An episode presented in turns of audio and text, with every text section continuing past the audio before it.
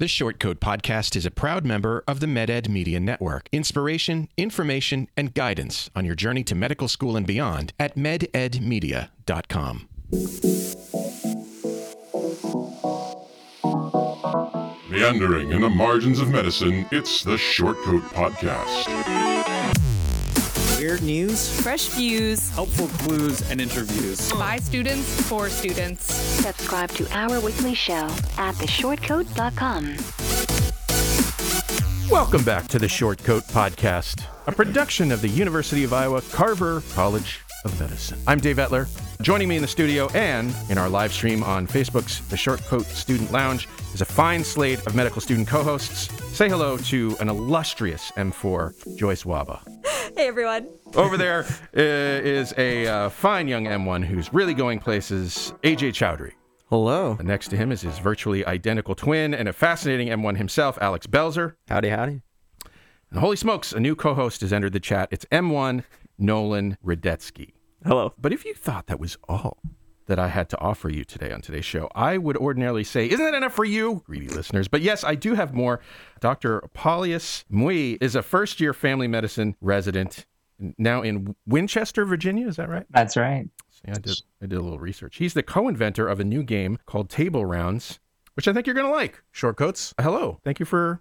Thank you for joining us on the show. Hey, So we're going to play this game a little bit. First, the story, I want to get into the story you, sort of the origin story of this game, is that you and your med student friends sort of invented this game while you were a med student at BU, Boston University? um, VCU. Okay. I don't know why I thought it was BU. I, I swear to God, I looked it up. I think you actually, I, I found your, I found your resident page on the website, and I think it says BU, dude. I went to BU for undergrad. Okay. So I read it wrong. I'm an idiot. You tried, though. It's fine. I do try. I do try to do my job. yeah. It sounds like your effort was there. I, I- yeah, Just not focused. I think you said you uh, sort of invented or came up with this game while you were in med school. Yes, yes. So, you know, thanks for having me on the show. I've actually listened to you all since uh, At least September 2016. I went back and looked through my emails, and the first Yeah. time you emailed me was September of 2016. So this is even before I knew for certain that I was going to be a doctor. So yeah, I've been following along your work for some time, and it's been really exciting. Now full circle, kind of crazy. Actually, to be here. now you're, now you're the real thing, and you're on the show. I love it. This is great. So yeah, how did you come up with this game? Well, I mean, it was harder to not make the game, I think, than actually make it and share it with my colleagues. It really came out of how we studied in with my friends in the study group. I think it was step one dedicated period when we it really clicked. And I think kind of realizing going through medicine and medical school, realizing that medicine is just a lot about identifying connections that seem to be hidden and there are all sorts of clues that the patient tells you and you're supposed to kind of piece them together and make the connections visible for others. And i can get into kind of more of the maybe not the so exciting part but you know like my friend graham he would quiz me about different things. For example and dave we're going to get a little medical here. I can Uh, handle it. I okay, got, I got this. I'm going to gird my loins. my loins are girded. Uh, so you know, he would say, "Okay, so tell me what you know about cellulitis. Like, what's the first thing that comes to mind?" And I don't know. I think of like an antibiotic, like clindamycin, and he's like, "Okay, what else is associated with clindamycin?" And I would say, "Okay, maybe C. diff." Okay, and then he's like, "What about C. diff?" And then I would say, uh, "Vancomycin." And then we just kind of go down the path of one thing makes you think of another thing, and then we'd kind of see how far we can take each other's knowledge. And so that's really the idea that, you know, there are these things that you're, you know, you think of one thing and then it's connected to the other and we built off of that and created this this game. I don't know about you guys, but I like this approach because it seems kind of an obvious approach because uh, a lot of med school is about memorization, but that's not where the real sort of learning is done, right? I mean, that's just basic sort of surface level. Yeah, exactly. And I mean, I think, you know, this is certainly a game and a way to play, but really I think it's more of a symbol for why we actually took the effort to produce it and make it available and go through some of the steps that are not just purely fun because it took a lot of time to make sure that it's it's a good experience for everybody is because we really hope to nudge the culture of medical education to create a space for playfulness and human connection in a place that I think doesn't welcome it all the time. I think just broadly speaking, obviously, That's great. I like that. yeah, every medical school uh, experience is different for everybody. But and so this is kind of coming from my experience and you know, medical education is full of amazing people, but some things exist that I think could be improved and whether this is just kind of leftover or unintended consequences of well-meaning efforts or just historical inertia but there are definitely a few things that could be changed about the way our training happens in terms of it matching up with the reality of practicing medicine. And i think that our game really tries to bridge the gap between what's what's not available right now in terms of developing some of these more emotional intelligence skills Any reactions to that, you guys? That sounds very high yield. Yeah, I'm gonna go. I'm gonna go ahead and file that in the good take file folder. Indeed. So you had this idea, and what was it like to bring an idea from something you do with your buds to a physical product? I'm kind of always fascinated by this by this process because it's not it's not just like have an idea, make it profit. Yeah, that, that's true. Exactly. And I mean, I think this is not something that is going to make us wealthy or have us pay off our student loans. I think this is just uh, a fun thing that hopefully we're not going to lose money and be net neutral or so in the end. We launched officially and made it available for sale early in 2021, but have been working on it really, I think, for about two years now. And so we first developed the concept for the game and then tested it with our friends and refined the rules. And then we tested it some more, got feedback, and went through a lot of iterations and kind of handmade the cards ourselves. First, we created everything by hand. Then we took it to the next phase of printing it at Kinko's. And then when things were kind of evolving as we were expecting, you know, we ordered some prototypes, researched the different companies that you could place the order with, and then kept testing it. And then eventually, when we felt comfortable that this is uh, worthwhile pursuing, you know, we took somewhat of a risk and bought an inventory and created a website, you know, like a whole production, I think. And I don't I honestly don't know why it happened, but it did. Yeah, because I was going to ask, like, what was that signal that you were like, oh yeah, this this has legs. I can we can do this. I mean, so because I I think I believe in what it represents. So so there, you know, I didn't get into like the specific issues that are wrong with I think medical training. Yeah, Um, let's let's. But I'm I'm happy to highlight a couple. Yeah, of yeah. Do it. Nope, there's nothing wrong with medical. Actually, you know, I've only I only know my experience and the few people that I know outside of my medical school who have gone through the same thing, and I've heard it echoed. But if you guys feel that this is not really true to you, let me know. So. What I think, for example, there are, there are a couple of things. The biggest thing that stands out to me is that the opportunity cost of not studying in medical school is huge. I've felt the need to to try to study whenever I can. Even like when exercising, I try to listen, you know, try to kind of do something medically oriented. Because of that, people generally who go to medical school, you know, adapt really well to their circumstances, and that comes at the neglect of their well-being and physical health and mental health. And the very qualities that our patients expect us to model just are not paid attention to. And i think that the system yes there are wellness efforts and so on but i think that really the medical education system does not make it easier for us to prioritize ourselves. I don't know if there's a glimpse of truth in your experience especially you joyce that you've gone through school Yeah, I mean, I would definitely agree with that. Like, I think wellness ne- very much needs to be like a systemic thing, like that's kind of built into the structure of what the school has to offer, not just kind of like one-off wellness lectures because those don't really do much. It's more of like a cultural change overall. Yeah, I feel like I was trying really, really hard. I don't know how much I can speak about this, but I was trying really, really hard to do wellness stuff, and they're Well, wait a minute, wait a minute, wait a their minute. I just want to point out that if you do say something wrong, you will have to die. I mean, It's a sacrifice we're willing to make. right. okay, good. Alrighty.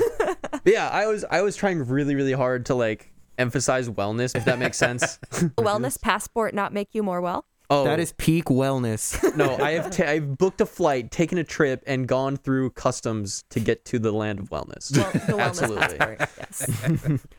Yes. Yeah, these are efforts that are clearly still developing. we could, I think, we can. They're trying. Yes, yes. And they are open to student feedback. I sit on the committee that's actually revising wellness passports for next year's M1s. that is no. I'm confusing it with something else. Never mind. There's a student liaison committee. We Yes. talk between the two. Yeah. If I can just add, so it sounds like you guys, you know, can empathize with what's happening over at other places too.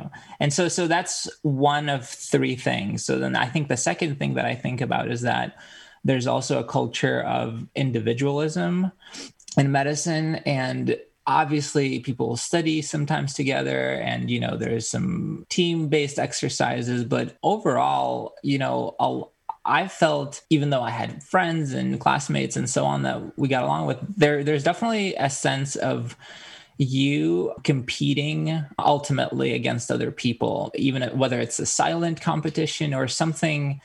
You know, there's just there's the process of ranking, and like our school was pass fail for the first two years, but people keep track of where you stand, and then you have to go through the match process to get into the residency. It's like the ultimate competition. You know, limited spots, and you you need to be able to get into places. Whereas the real world medicine is really all about working in teams and having the emotional intelligence to collaborate. And that's really ultimately how good patient care is delivered. And so, you know, you have to be able to work well with pharmacists, nurses, audiologists, like all of the the people out there in the health team. So the so the game is basically an additional opportunity to learn while you're enjoying the company of other people instead of like just hitting the books basically. Exactly. So really, like if you just play the game, I don't think you're going to get very far in medical school. Like this is this is more of an ex- MD Well, right there. Version I mean, you know, version 2, the DLC. you know, Yeah, maybe I- maybe that will There could be expansion packs, Yes. like infectious disease, nephrology. Start getting really specific. the Yo, adult honest- version. Oh, Honestly, what would a game be these days without more payment? yeah. Right? Do you want more cards? EA Sports. It's in the credit card. Yeah, and and actually, this it's an interesting point, and you you can certainly take it. You know, if, when we're going to talk about the details of the game, yes, you can certainly take it and make it a lot, you know, like specialty specific.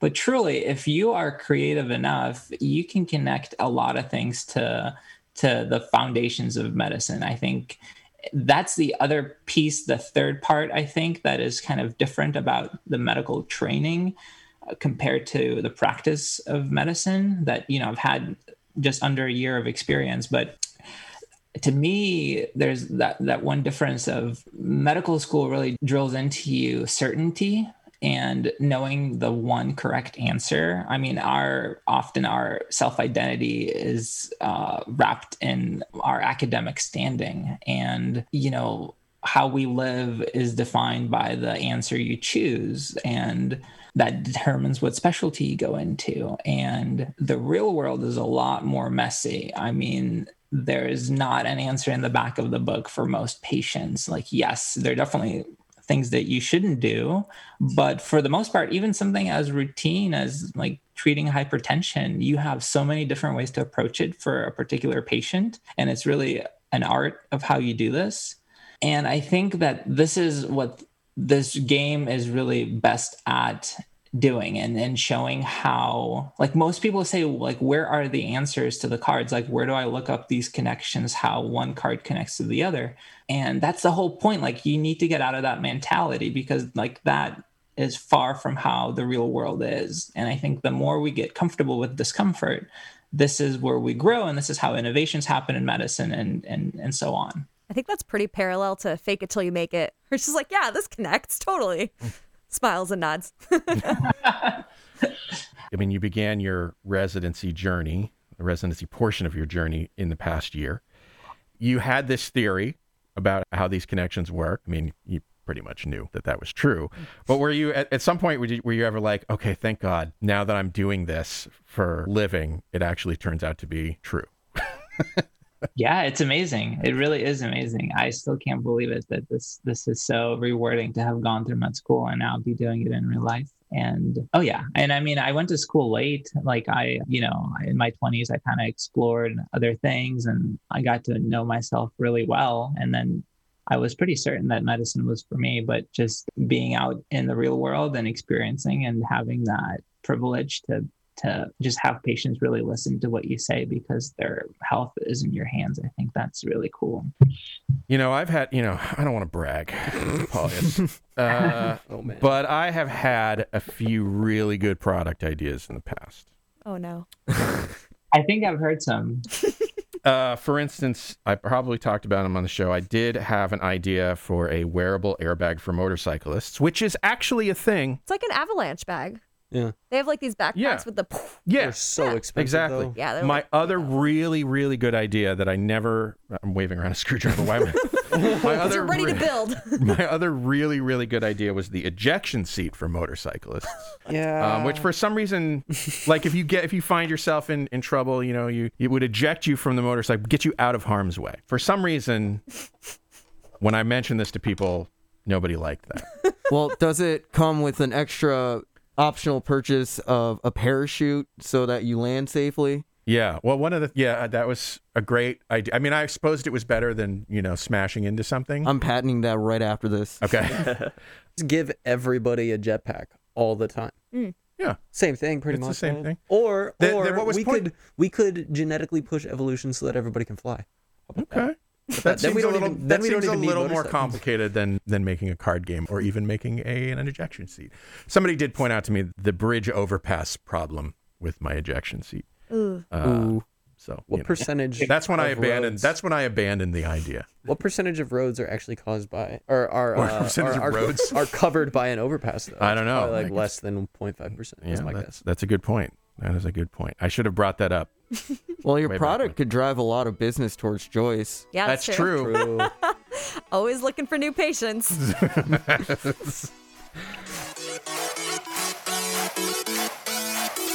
And I was like, that's cool.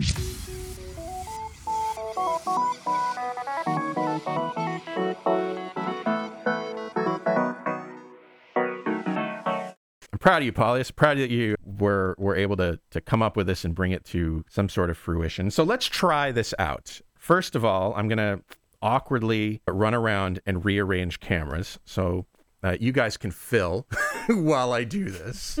So how are you guys feeling? Tell me what your experience has been so far. Have you like looked at the box or the instructions or any or you know nothing? I've seen Uh, the outside of the box. I think the box is big vibes. I, I like it. I like the color yeah, palette. Very pastel. Yeah. That's that's all I got. I like read two, wait, three sides of the box. That's about it. There, six. Now you've read well, four. five, five. I'm at five. I haven't seen the bottom. Is there anything on the bottom? There oh, is. Oh, oh let's go. Can you guys see that? It looks like a nutrition label. It does. I like it. Is this good for your health, Paulius? You know, I can't make any substantial claims, but I so. Also, how badly am I going to be embarrassed by this if I haven't done any clinical care since like October and haven't taken step two since like before that? this is okay. I mean, I think we've played it with non-medical people and I think it's, it's pretty interesting. I think I think this is more about a different way to think and a way to teach each other and just like in real life you can look stuff up and I think the you know the whole idea is to just generate a conversation that otherwise wouldn't happen. And I think as long as it's someone you know it's like was Dave was saying you know like does is this supposed to help you learn medicine better? I mean i think it's just going back to one of those things where it's just an excuse for you to not feel pressured to just always grind. And this is just like giving yourself the permission to hang out. And if you learn something along the way great. But if you just end up like hanging out with people and you know talking about some medical things i think that is okay. Just like what you're doing with a podcast i think you're taking you know you're setting an hour aside to do something that is not just you know scrolling through a computer and clicking on answer choices i think. So That's part of it Cool. Wait, so you're saying that we don't have to memorize that the Philadelphia chromosome translocation is 9 and 22? You're saying that we can just look that up? Because they asked us about that. yeah so Like an you know it's part of the system that's part of the system like you was you kind of have to know it yeah Do our patients give us five multiple choice answers for their diagnosis? By the way, we had our first physical SPs, the three M1s in the room last Oh. week, Cute. and uh, we were we were definitely g- getting softballs. Like I have a history of reactive airway disease. Again, you do your best. All right, so I have awkwardly set up the camera. We've got this top down view of the table. So, what do we do? How do we start? What's going on? Paulius, give us the give us the lowdown. All right. Okay. So, well, open up the box, Oh, yep. It's important to. What? And everyone in the room is going to play, right? So, um, I cannot play because I need to run things over here. I realized I wanted to. Oh. Oh my gosh. Okay. All right. Well, You do another round so- later for you. I, if I can see on my monitor, maybe I can. So this is maybe what you could do is you could turn the box over and just uh, spill the cards on the table and then shuffle them up. We can just exactly mix them up like that. But there were different colors, the cards, and so that's also on the top of the box. And so the way that the game is set up is that it has 280 cards that we selected very meticulously to represent the foundations of medical knowledge. And so they're roughly grouped into five categories. And if you look at the box, it goes from the peach to purple going outside in. And so the cards that have and you can you know flip one or two over just to get a sense of like what's on there. But exactly so does that say vascular valvular heart disease right? So so that's blue card. So that's a diagnosis card. So but if we if we look at the peach cards they're signs and symptoms the yellow ones are the tests the workup essentially that exactly that you would order like an ultrasound. And then the green ones are the results of different tests that would come back to you. So what does that one say? Hyper or hypochloremia right so if you order a bmp you know you would see what the chloride levels are. Then the you already showed blue card which is a diagnosis card and then the purple cards are the treatment cards. So that's metronidazole exactly. So like for example what do you guys when you see metronidazole what do you think of? Anything random comes to mind? There's a Z in that word. Azole, some kind of uh, Proton pump inhibitor. We have not learned that yet. no you know that's really interesting. Actually that's one of those instances where like omeprazole is a ppi but metronidazole is actually not. It's an anti i think parasitic technically because it, it's which is used to for like anaerobic or i guess antibacterial you know used for anaerobic infections like bacterial vaginosis for example. Hmm. but anyway so so you have these cards and the beauty i think of this game you know patting myself on the back is that these are building blocks of medical knowledge right? And you can discover learning just by playing.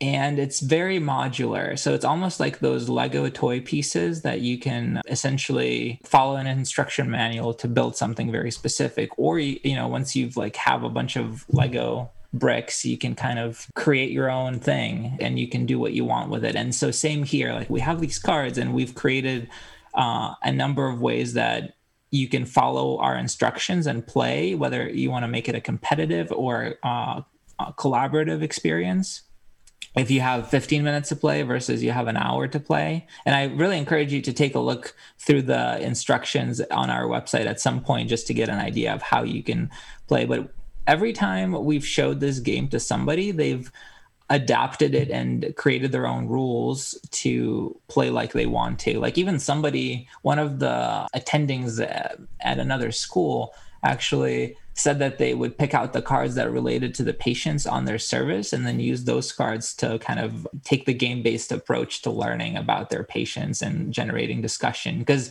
you are going to be vulnerable when you try to explain things and you're still learning. But at the same time for people for educators it's a really good opportunity to identify what you don't know in real time. And that's a space for teaching you exactly where you're at you know because sometimes with the lecture hall there might you might be you know giving the the information only to a segment of the people that's the right information at that time but a lot of people might be you know you might be overshooting or undershooting sometimes any questions about those basic ideas Sounds like I'm gonna do a lot of finding out what I don't know. that's exactly right yeah I'm and i excited think about that- it. Same girl, same. yeah no I, that's exactly it i think that's a very sharp perception and and i don't know if you've had that feeling too like i mean we kind of joked about this but when like you do, you know, like a set of UWorld questions. I don't know if you you guys have not gotten into it yet, right? The uh, the three M ones. No. no. But it, it, it's like a you know a Q bank like you would do Kaplan for MCAT or something like that, and you know you get up like you do like a set of twenty or forty questions at a time, and then you get feedback of like what how many did you get right wrong, and it's like very demoralizing sometimes to get more than half incorrect or whatever, right? but if you think about it, like that is really good because you did not waste your time. You actually like struggled and you realized that this is how much you did not know. And ultimately that's for the better because if you're just cruising and, you know, missing only one or two questions, you kind of wasting your, your time, you know, because you already know like 90% or whatnot. That is such a positive way to look at blocks where you get 40%. that is definitely not what I was going through. Step one you, you- did it, and you're just like, you God learned- dang it.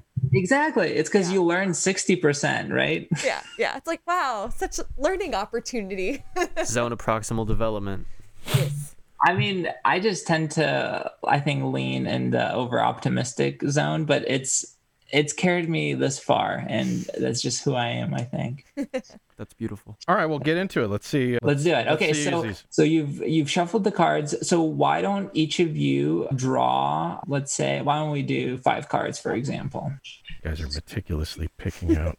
Can we look at them? Yeah. So why don't you take a look? And it's okay for I think maybe show me the cards so that I can see if you've shuffled them fairly okay, where it's not like everybody has one color. Okay, perfect. So for this first, so the way you would play, right? Like if you've dealt this, these cards out. So Joyce, do you like? Can I ask you to, for example, want to go first? Would you be okay with that? Yeah. Okay, so what you y'all could do is make some space in the middle where you're gonna build your connections, and and then some some basic ideas of how the connections work. So, for example, also somebody just can pull out a random card and put it in the middle. Exactly. for. CSF. CSF. Okay. So, do you guys know what that is? Cerebrospinal fluid. Exactly. Yep. Proud. And for the- See already building camaraderie. yeah, I mean, Dave, down. did you know that? Did you know that I did know that. Yeah, Okay, all right. So I know a pretty- lot. Look, I, Paulius, I know a lot of things. The dude works at a medical school. He's a medical just saying- educator. there will be some things that you'll need to look up because as M ones you've just not been exposed to some of these abbreviations and so on and so like, like that's like also, metroplanabzol or whatever.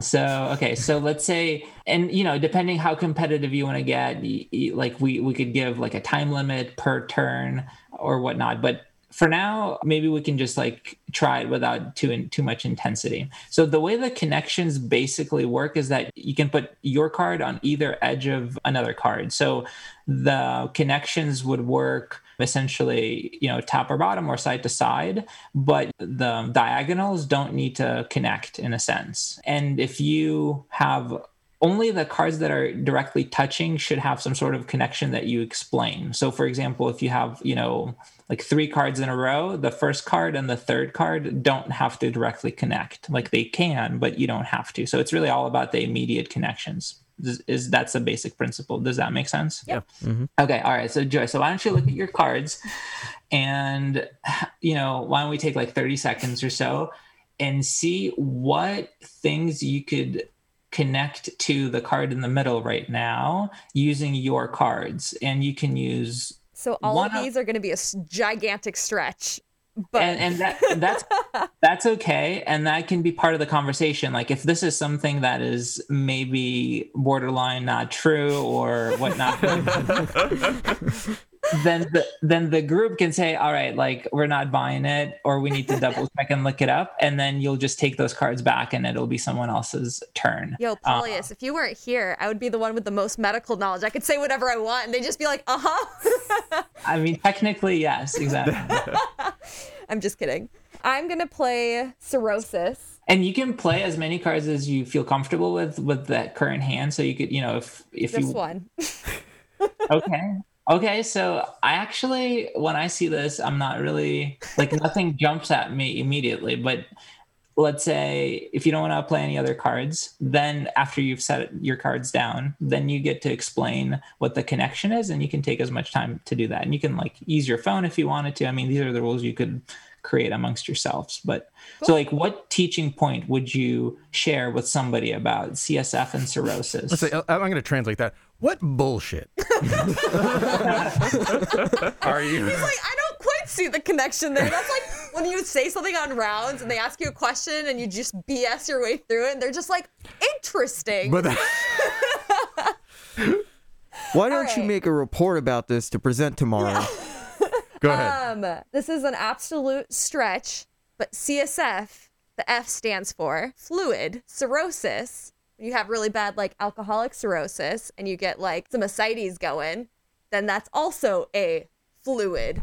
AKA, this is a really big stretch because Nice. I don't have a lot in my cards. You did it. I You- did it, You kind did of. it, Joyce. mildly. You did it great. Unless Paulius is like, eh, take it back. Paulius doesn't get to do that. My understanding is that this is uh, a game of spurious connections. Even you know, sometimes We're here to be free thinkers. that's right. Exactly. I mean, I think I think uh, this is a good connection to start with. I think it's a little bit of a soft connection, Yeah. but but but I think it's a really interesting way to think because I would not have put these down because I just I wasn't thinking the way you did. So, but the way you explained it actually made me think that one thing that I, for example, and like I'm not that far from you guys in training, but what I would try to teach on top of that, if I was a more seasoned attending, I would say, okay, so when we think about ascites and cirrhosis, you want to think about the SAAG, that it's like a, serum albumin to ascites gradient, and if it's like greater than 1.1, you want to think that the ascites is caused by portal hypertension. So that's like one idea, and I have to double check myself if what I told you is true. But the there's this calculation that you can do based on the fluid to tell you where it's coming from, and then you want to also potentially think about like with ascites, you're testing it for bacteria because you're looking for something called spontaneous bacterial peritonitis. And if you have like, I don't know, jess if you remember, it's like if you have more than 250 neutrophils, then like you want to start antibiotics and you have like a higher, you know, and that's the diagnosis for it. The same way that you test CSF for bacteria that indicates that you want to start antibiotics, for example. that was beautiful. Genius. Yeah, but, you know, that's kind of the idea. And then like if we, if I was playing with you guys, I, we try to pull up the SAAG ratio and see what we can remind each other about that. And, and that's pretty much it. And so who's setting uh, to your left? We could have, Alex. I am. okay, Alex, so why don't you try next? Do I I- draw a new card since I played one? So you don't have to, because the idea would be to try to get rid of your Okay. cards first. So if Alex can play all five of his, you know, then boom, game Okay. over in a sense, right? But so Ah, this I this is like the version. So this this version is called flash rounds in a way that in hospital you can kind of do flash rounds where you just like quickly talk about the patient and like don't go too much into the detail. Uh, Okay, so I'm, I think I'm gonna play multiple cards. ooh, We got dizziness on CSF, and we got antihistamine on cirrhosis, and He's going for it, ladies and gentlemen. This I'm gonna like I'm gonna put this is exciting. I'm gonna put magnesemia on cirrhosis as well, and I think well actually put cellular. Can I attach things to cards that I put down? yes, so exactly you can, yeah. hmm And that's all the cards in my hand that I know what they mean. so so here we go. So CSF is related to dizziness because if you have too much CSF in your ventricles, then you can push on the vestibular nuclei and make some weird stuff go on and then get dizzy. Cirrhosis is a liver issue, and I'm guessing that in some way the liver is related to the metabolism of magnesium. So if you have cirrhosis and you have decreased liver function, then maybe you can get magnesemia. The antihistamines, I know that there is some processing of antihistamine drugs that is done by the liver, which might be screwed up in cirrhosis.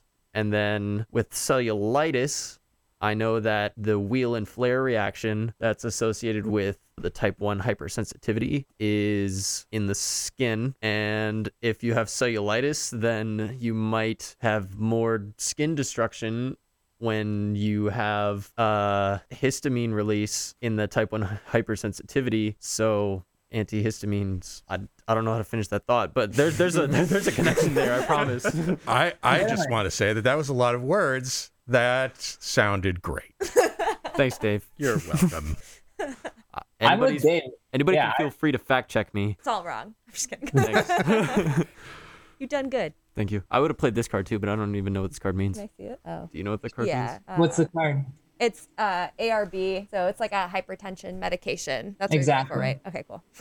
An- angiotensin receptor blocker. Yep. Okay. So by the way, your connections were awesome. I think the only like all of them were really creative and you did it in in a way that I think like wasn't the first thing that comes to mind. One thing that I would say we should double check is magnesium and cirrhosis. Like one thing that I think of I think magnesium might I think it's uh, kidney that it'll be filtered through, but I do think that the cirrhosis and mag levels are you tend to have low mag in people with liver disease and i think i don't know if it's just due to poor nutrition or other like as a, just an associated thing that's what i think of but the way i would double check it is just you know either google or pubmed ma- Right. magnesium and cirrhosis and see what comes up and it actually has been a really interesting way for to read a lot of pubmed articles Yeah. which you just get to explore the connections.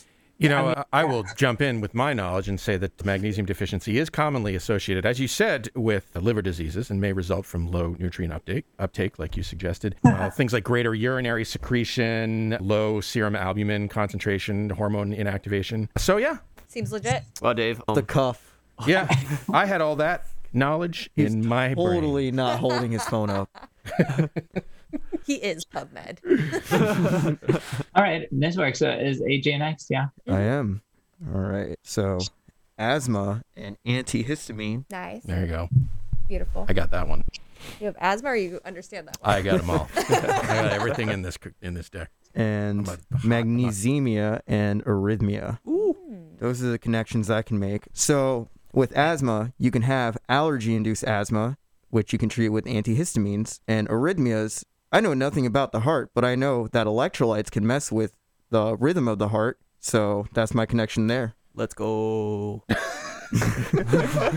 Hey, that's that's amazing so good work so like if you for example if dave was an award-winning faculty attending mm. specializing in asthma you know he mm. would prompt you to probably say something along the lines of like what specific antihistamine would you use and what would be the dosing like to just push your knowledge to the next level if this was like a you know a teaching session so that's how, one way to kind of explore and deepen and challenge yourself you know Yeah, this is pretty cool. Magnesium uh, deficiency does increase irregular heartbeats. So, Oh, snap.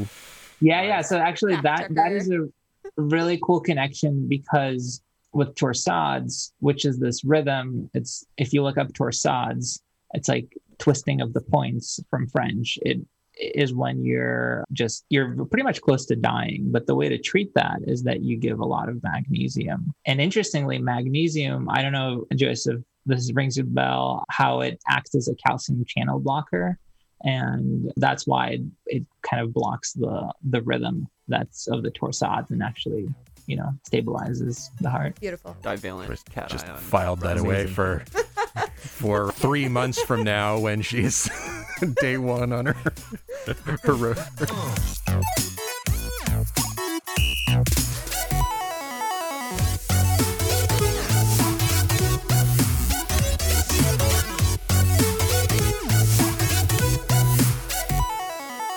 Have you guys seen the videos where people will like you know there's hyperlinks in Wikipedia pages?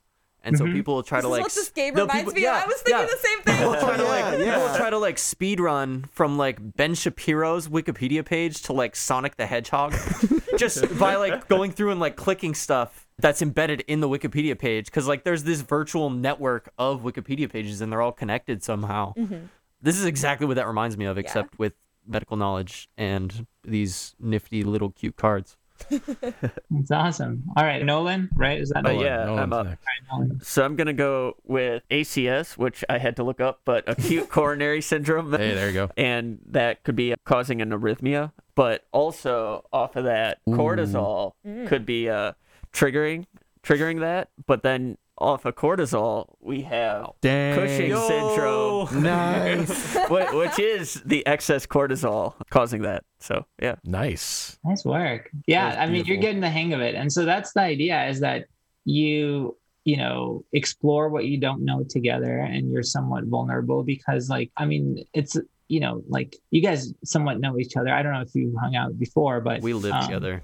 yeah, yeah exactly but like that's you know it takes a lot of courage i think to to to do that. Because we you know often in like lectures you just sit and listen and then if you are answering anything a lot of it is just like on your computer and you, you click away. And like yeah you might have some like i think we call them pbls where you have to like work together through like multiple choice questions or whatnot. But this is i think just really pushes you to that next level of exploring being vulnerable and learning. I was actually curious about the cortisol. Can can that uh, precipitate like if you just have like cortisol rush? Can that precipitate acute coronary syndrome? Um, I don't know if it would precipitate it. I often think that if you're having um, so ACS, acute coronary syndrome, can you could have multiple things that go under it, but something like a STEMI, right? You have an ST elevation MI, and if what I would connect cortisol to is that you're, you know, you're stressing your body and your natural response is going to release some cortisol levels and mm-hmm. So it's a more of a response to that. That makes sense.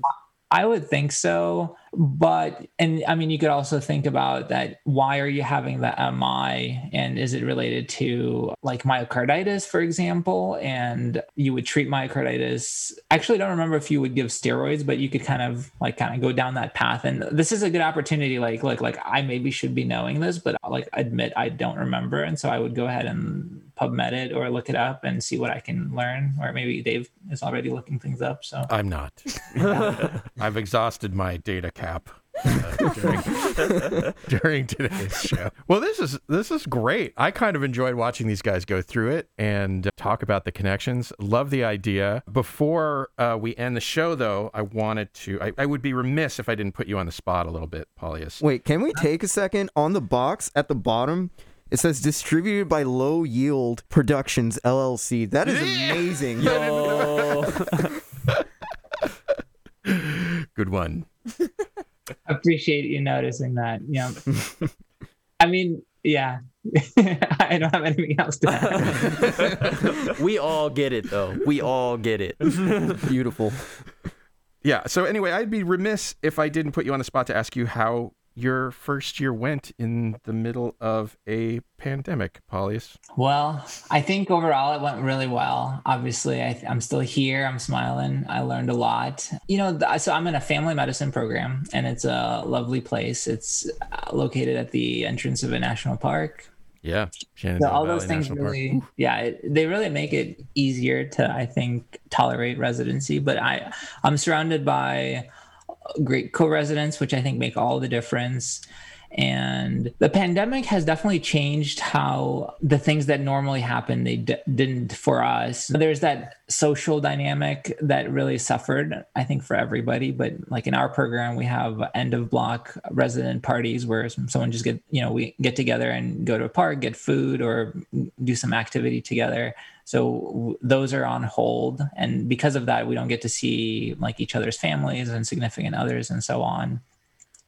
I think the patient interactions are certainly different. Like, you know, in family med, it we see like acute urgent cases and we see chronic disease uh, you know patients with chronic illnesses and manage those and with the with covid a lot of the people with acute complaints like those numbers have decreased so i think that really impacted directly what uh, what kind of chief complaints I was getting experience with. And a lot of the people, like we have a cold clinic section. So you, you, some of the patients are like triaged for you to only be taking care of respiratory issues. And so, you know, like I, that's not how normally things are. Yeah, yeah.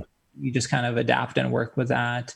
I think it was also, you know, like at the beginning, everybody's wearing masks and you like don't know what the other people look like. It was really kind of interesting. Gotten really Uh, good at true recognizing people by, by their eyeballs only. So gonna be Yeah. a shock to the system Yeah. seeing the rest of their face. I like, know. Who are you? Be like, Um, "Uh, okay. and I mean, there's also, you know, this component of like taking care of COVID patients. And like, this is very much like, I'm in the middle of this thing that is global and actually like it's it's you're first you're re- I remember you know reading and hearing about it and then now I have patients with COVID on my list and I'm rounding on them and I'm trying to like be safe and like always wondering like like did I like wash my hands enough to like, you know, like am I at risk or whatnot? But so certainly I don't know, you know, this is my experience. I think overall it's been really, really great. And like I've gotten the vaccines and feel a lot more comfortable now, you know, and so on. But still, like I don't think we're we're done yet when it comes to letting our guard down. Yeah. Joyce here is an M4 going into emergency medicine. You're a family medicine resident, different specialty. But any advice for Joyce as she looks forward to starting her new job in July? Congratulations. Where will you be, Joyce? Uh, I'm going to Harbor UCLA. Oh, so awesome. Wow. I mean, I think it's a it's a tough question like to broadly, you know, give advice. I think I think that things that have gotten you this far, you're just going to continue to do and like that's like you know, I think you you still like the learning curve I imagined was going to be like insurmountable, but it really isn't too bad. I think everybody has gone through this process who's become a doctor and people relate to that experience of you being a new physician. I think try to I don't know if you like to journal or reflect, but like I still remember when I placed like my first order ever as a physician, and like it wasn't like a turkey sandwich; it was like a CBC. Like, oh my god! It was like a three-year-old, and they were sick, but like not really like toxic. And I was like, I don't know if I should get this. Like this will hurt them. Like you know, on peds, we usually try to just like be more conservative, and and actually started out my first rotation in the ED uh, and that was really really cool. And like you're gonna have all these experiences. Like i remember there was a patient who i don't even remember it was like they were dizzy maybe and i did my like neuro assessment and it was kind of normal but then i had them walk and something was off. Like their gait was strange and i was like okay we probably need to like get an mri and my attending. Was like yeah just do it. I'm like aren't you gonna go and like double check what i told you? No and I was like, wait, really? And then, and then, yeah, and you're like fitting in this MRI. I'm like, oh my gosh, it's like two thousand or something dollars. I'm like, yeah. this one click is gonna change like what happens to this person. And then now, you know, like you're just ordering CTs and everything left and right. And so, like, I just think this is such an exciting part of your growth that, like, appreciate it, enjoy it, take time, like, like care for yourself, like, don't forget your priorities. Like, I, I know that's my like. I think the same advice to anybody like going through med school too like enjoy the process and and if you know like if it if you don't have to do residency the way that everybody else does residency i think just find what works for you and take care of yourself like along the process that Thank you. sounds like fantastic advice Mhm. well I, I mean so Paulius, getting back to the game where can people find out more about table rounds Well, you could check out our website.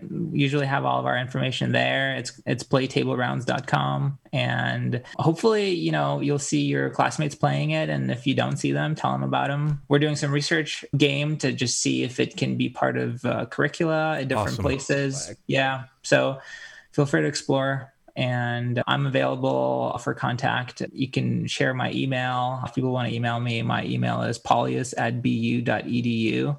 And I'm happy to answer any questions. I really appreciate you guys having me on and being, you know, courageous to try the game. And yeah, thanks. I have an idea for the game. Let's hear it.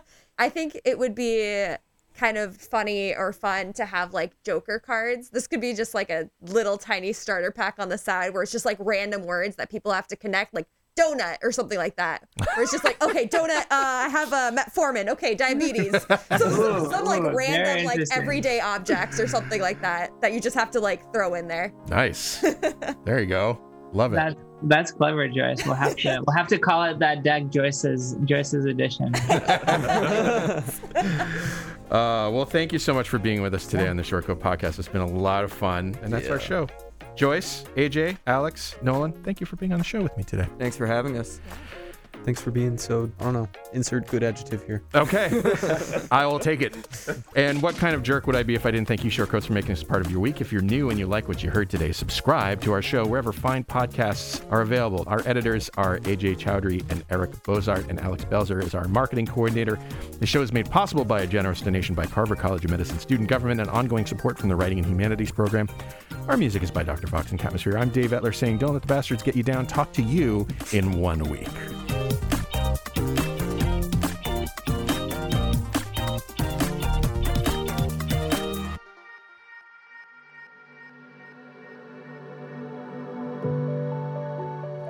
Hi, Shortcoats. Look, life in medical education, life in America, life in the world is often difficult. And I often wish I could help. All I have is this podcast, but in my wildest dreams, you have the support you need to lead a life of your choosing. You deserve to be happy, healthy, and successful in whatever ways you define those words. So if you need support because you've experienced racism, discrimination, harassment, mental health crises, I want you to be able to get the help that you need. And so I'm going to put some links in the show notes to some resources that you can use. But the bottom line is that for what it's worth, I see you. I know you're out there.